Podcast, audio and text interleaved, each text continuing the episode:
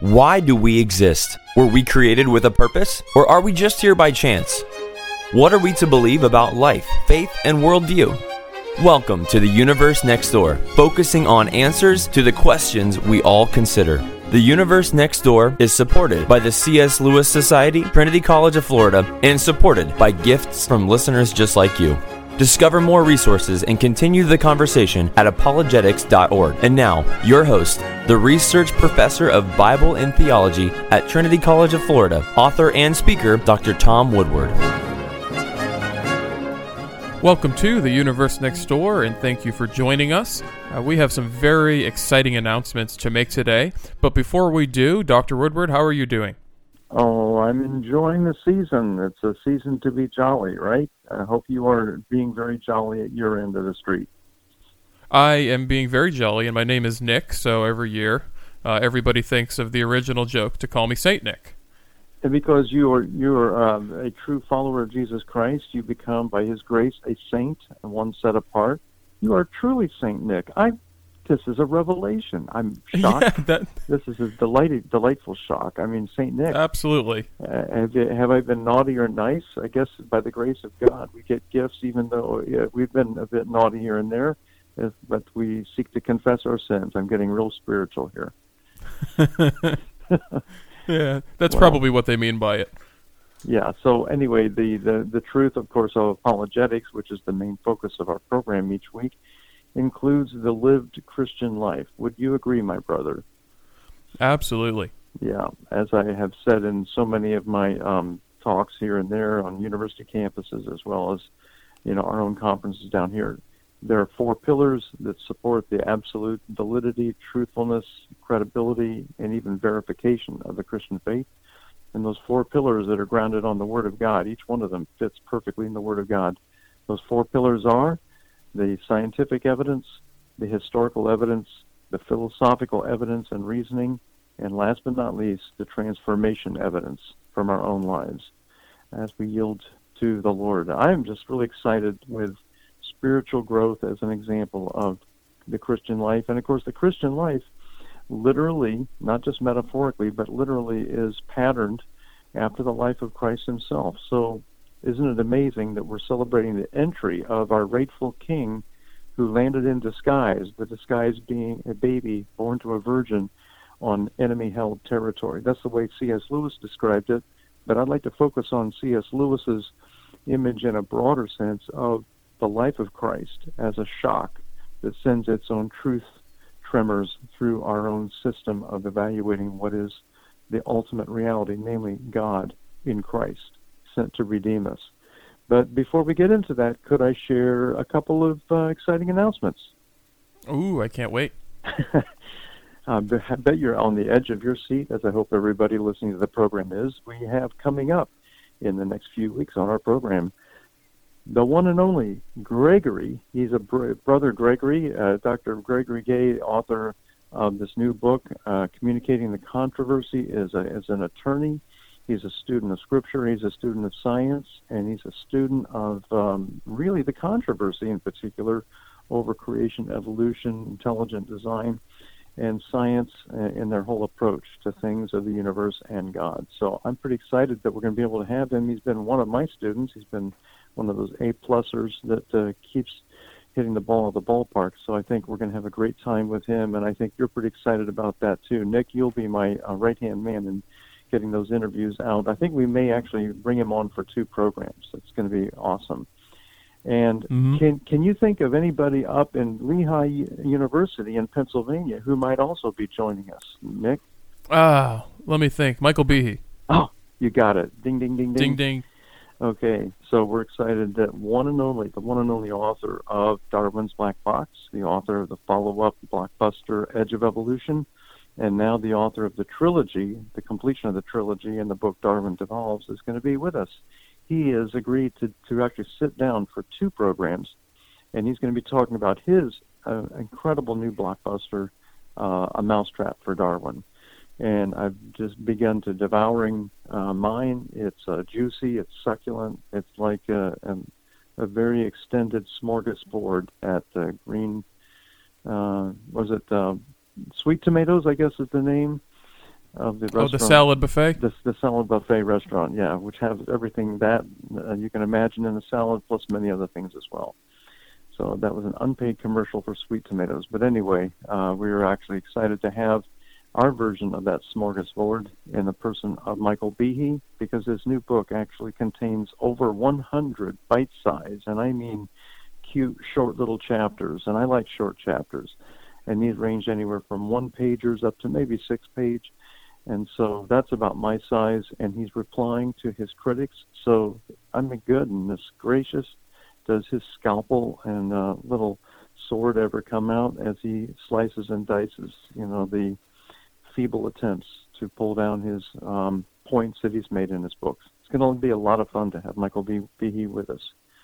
So, um, shifting gears to one big event coming up in February, and people who are living in, let's say, the East Coast, the West Coast, the North Central part of this country, as well as in our sector, the Southeast and Florida specifically, you will be able to participate uh, virtually in our virtual 2021 Vision Banquet. It's a banquet that is celebrating 25 years on the internet at apologetics.org. The 15th anniversary coming up here in about a month and a half of our amazing, wonderful, um, and thank you so much, Nick, for all your help in it but our amazing, wonderful Universe Next Door program. Been on the air for 15 years, and also we've been actually in ministry, my wife and I, for 35. So we're having wow. a triple anniversary, and so to recognize this, you may have heard rumors. The rumors are true. Sean McDowell, the son of Josh McDowell, fantastic author, amazing speaker. He'll be our our guest uh, keynote speaker. We have Steve Meyer going to be joining us, giving us an update on his book, that will be coming out just a couple weeks after our banquet. And the banquet is the evening of February the 18th. That's a Thursday evening, 7 p.m. on the East Coast. So it'll be like 6 p.m. in Chicago, 4 p.m. over on the West Coast. But if you're listening at any anywhere in the U.S. or even beyond, overseas or through our podcast, mark that on your little uh, schedule. You know, save the date, February 18th, Thursday evening, our 2021 virtual banquet and I am allowed now, it is official, we have music provided by none other than Keith and Kristyn Getty, the authors uh, and very, very powerful singers of that In Christ Alone hymn, probably the number one hymn of our time. And they have authored, as you probably know, Nick, some dozen upon dozen of other great hits, uh, modern hymns that are beautifully mm-hmm. sung. They're just laced with great doctrine. Are you excited about having the Gettys along with Sean and, and Steve? Yeah, I, I think it's going to be awesome. They've done such a great job of taking like a modern approach to writing hymns. Yep. It's very yes. interesting. It's it's like a blend of a contemporary song with with the power and and the and the and the truth, the dynamic truth of the hymn, all wrapped in one amazing sing along experience. So, mm-hmm. but these but these uh, songs that they're uh, doing for a banquet, they, I just talked with Keith. He was uh, uh he and I were on a private phone link. He from Northern Ireland, I here in Florida, and he was super excited to discuss how they were going to pull this off and, and make it happen. And so this virtual banquet, you know, just mark it down, February 18th. Now, for a shifting of gears, we're going to be going into our uh, Life of Christ point. We've been talking about the seven point gospel apologetics whammy and the whammy means a strong, you know, um, counterattack to somebody who's coming in at you. And of course, the atheists, uh, the critics of Christianity, have said not enough evidence, or and sometimes, uh, on some occasions, they may even say no evidence. But we believe that there is, in fact, good evidence, strong evidence, even overwhelming evidence to support what Christ has said and what the Word of God is teaching us.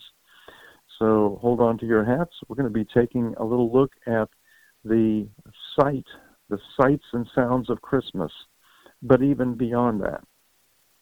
Now, uh, Nick, let me ask you: Do you enjoy the sights of Christmas? What are your, some of your favorite things that you see, and and your, you really smack your your vision, your eyes, make your eyes, as it were, you and your wife, Katie, just uh, make your make your eyes sparkle. What do you like to see at Christmas? Oh, a whole lot of it. I, I love to see the nativity scene. I love to see um, stores starting to sell Christmas stuff as early as October and November, and and just all the lights on the houses. There's just everything. Yep. Well, me too. I mean, I, I'll never forget when my mom and dad pointed out there there was a little um, airplane flying over our part of Illinois. We were across the river from St. Louis, so maybe where they were in their final approach with a little red light on one end of the airplane. And my dad pointed up and he said, "Well, see, there's Santa. He's starting his runs around around St. Louis, and so he'll be over here to Alton, Illinois, any time now." And I'll never forget seeing that that red little light in the sky moving around. I thought, "Wow, is that really Santa?" Well, no comment on that. I, don't, I, don't, know how many children are listening, but what what is truly what is uh, not in any doubt in my mind is the powerful testimony of this star that led the Magi to worship the Christ child in his home. Of course, he had been moved into a home by then probably about a year later. And so that was an amazing, an amazing um, adventure for the Magi to take, you know, a good chunk of a year to travel over and discover where he was to be born. Of course, the Micah chapter 5, verse 2 prophecy of Bethlehem as the birthplace of the Messiah was revealed through some scholars as they visited King Herod. And of course, they arrived in just the nick of time to see a little boy a little toddler, as it were, perhaps one and a half. We don't know exactly how old Jesus was at that point. And I, I consider it a, a forgivable sin when people put the Magi in the manger scene, you know, just as an attempt to collapse yeah. it all together. So I yeah. don't get too nitpicky. But of course, the Magi came along, and I think it was actually my theory, for for what it's worth, it wasn't any conjunction of, ja- of Saturn or Jupiter. I think we're going to have on the 21st of this month a rare first and closest in eight centuries conjunction. So we're going to get our telescope out and take a good look at that. But I think what happened is the actual um, Shekinah glory of God Himself, the same Shekinah that appeared hovering over the Ark of the Covenant in the tabernacle, the same Shekinah that you see appearing here and there in the Old Testament. I think that Shekinah glory the manifestation of God's holy presence and His dazzling greatness and majesty actually was shining in the in the sky and led them not only to Israel in fulfillment of the prophecies, which they had probably read from the book of Daniel. We're, we're not sure, but those magi, perhaps, um, you know, priests of the Zoroastrian faith, uh, a kind of a variation on monotheism, Perhaps we're reading Daniel and we're amazed at the Nebuchadnezzar declaration that there is only one God and he's the God of Israel. So who knows? They may have been converted by reading the, the leftovers, uh, the book of Daniel, and other writings of Daniel. But that speculation is it becomes truth in the fact that they did come, they did understand that Christ was the King, they did worship Him, and of course protected by God, and uh, the baby also, of course, protected through the dream to Joseph all all things uh, continued on God's perfect plan to bring that baby into the world and to grow him up to become the Messiah. So I think the Shekinah glory uh, theory has a lot of weight for me because we see the star coming down and directing them even to the very house where the Christ child was dwelling. And how can a star way up in the sky be triangulated down to an individual house. We just don't have that kind of you know GPS potential from a star in the sky. But if the star has the ability, as a cloud, a hovering cloud of, of glorious, as it were, um, luminous super matter, in other words, in the form of a of a of a gaseous cloud hovering, and yet that cloud can descend and literally sit just a couple hundred yards of, uh, or even uh, 100 feet above the exact house where Jesus was. And I think it was that Shekinah glory that most likely guided the, the Magi to the spot where they could find the Christ child and worship him. So um, I think that the sights of Christmas remind us that Jesus is the God of vision. He is the one who invented eyes. He's the one that invented those amazing cells, the retinal cells, rods and cones which, as we know from Michael Behe himself, are dependent for the transmission of the image that is the signal to the brain, which pr- produces the idea or the or the sensory image in your brain of that Shekinah glory cloud, the star. That could not happen unless all 20 of those proteins in the sequence called the vision cascade were set up and running. And who's the one that authored that 20 protein vision cascade, this molecular system that is dazzlingly complex? None other than Jesus himself. So it was the Lord Jesus who then, when he grew up, had the power to heal the blind. And I think that's pretty staggering. I mean, just think of it. Um, even the one man that was born blind, we find him in John chapter 9. That particular uh, incident is amazing because the problems with that man's retina or his eye, we don't know if it was, you know, some kind of um, hereditary disease, perhaps. Uh, my um, older brothers and I had to be checked when we were one year old to see if perhaps we had the same inherited uh, retina cancer disease that my first cousin um, Karen and that my first cousin Peter had, and that my grandmother, wow. and that my grandmother Isabel had retinoblastoma, and it manifests itself at age one through kind of a cat look or kind of a dog or cat gleam in the eye. So we were checked. We were found to be okay. So apparently the recessive gene was not conveyed uh, through the line of my mother, but it was through my aunt Irene, and that's why two of my first cousins had their eyes removed and to this day have glass eyes. So, I mean, but God is good. He knows what He's doing when He builds this majestic um, organ called the eye. And when it goes bad, the Lord Jesus has the ability to heal it. Now, when we look in the Bible, we see that there is actually a, an amazing passage that predicted that in the Messianic age, when the Messiah breaks through, uh, miracles would happen. And if anybody wants to turn to that passage, if you have uh, the opportunity to just uh, flip over to Isaiah and look at chapter 35, you'll see the description in the opening section of that chapter, an amazing portrayal of the Messianic age, the kingdom age, and all the blessings that are flowing into the earth through that coming of the Messiah. But if you look at verses 5 and 6 in Isaiah 35, you see something shocking. And I'll go ahead and read it. It says, Then the eyes of the blind will be opened, and the ears of the deaf will be unstopped. Then the lame will leap like the deer, and the tongue of the dumb will shout for joy. For waters will break forth in the wilderness, and streams in the Arabah, which is the the kind of the, the dry, uh, almost quasi desert region in the southern reaches of Israel. So we see something of a prophecy, which then can be connected to what Jesus begins to do in his public ministry at age 30, 31, 32. We don't know exactly how old he was, but somewhere around the year 30 AD, Jesus announces that the, con- the kingdom has arrived. The kingdom of God on earth has come. Uh, he doesn't add this phrase, but I would add this phrase because the king is here, the kingdom has come. So we see the coming of the kingdom in the coming of the, of the person of the king in Jesus. Now, he doesn't uh, articulate the latter part in words, but he articulates it in actions. And what the actions are, are, are teaching with authority like no one has seen or heard in a long time. Uh, he doesn't cite Rabbi X or Y or Z. He just says, the Lord says. He, he speaks as a true prophet.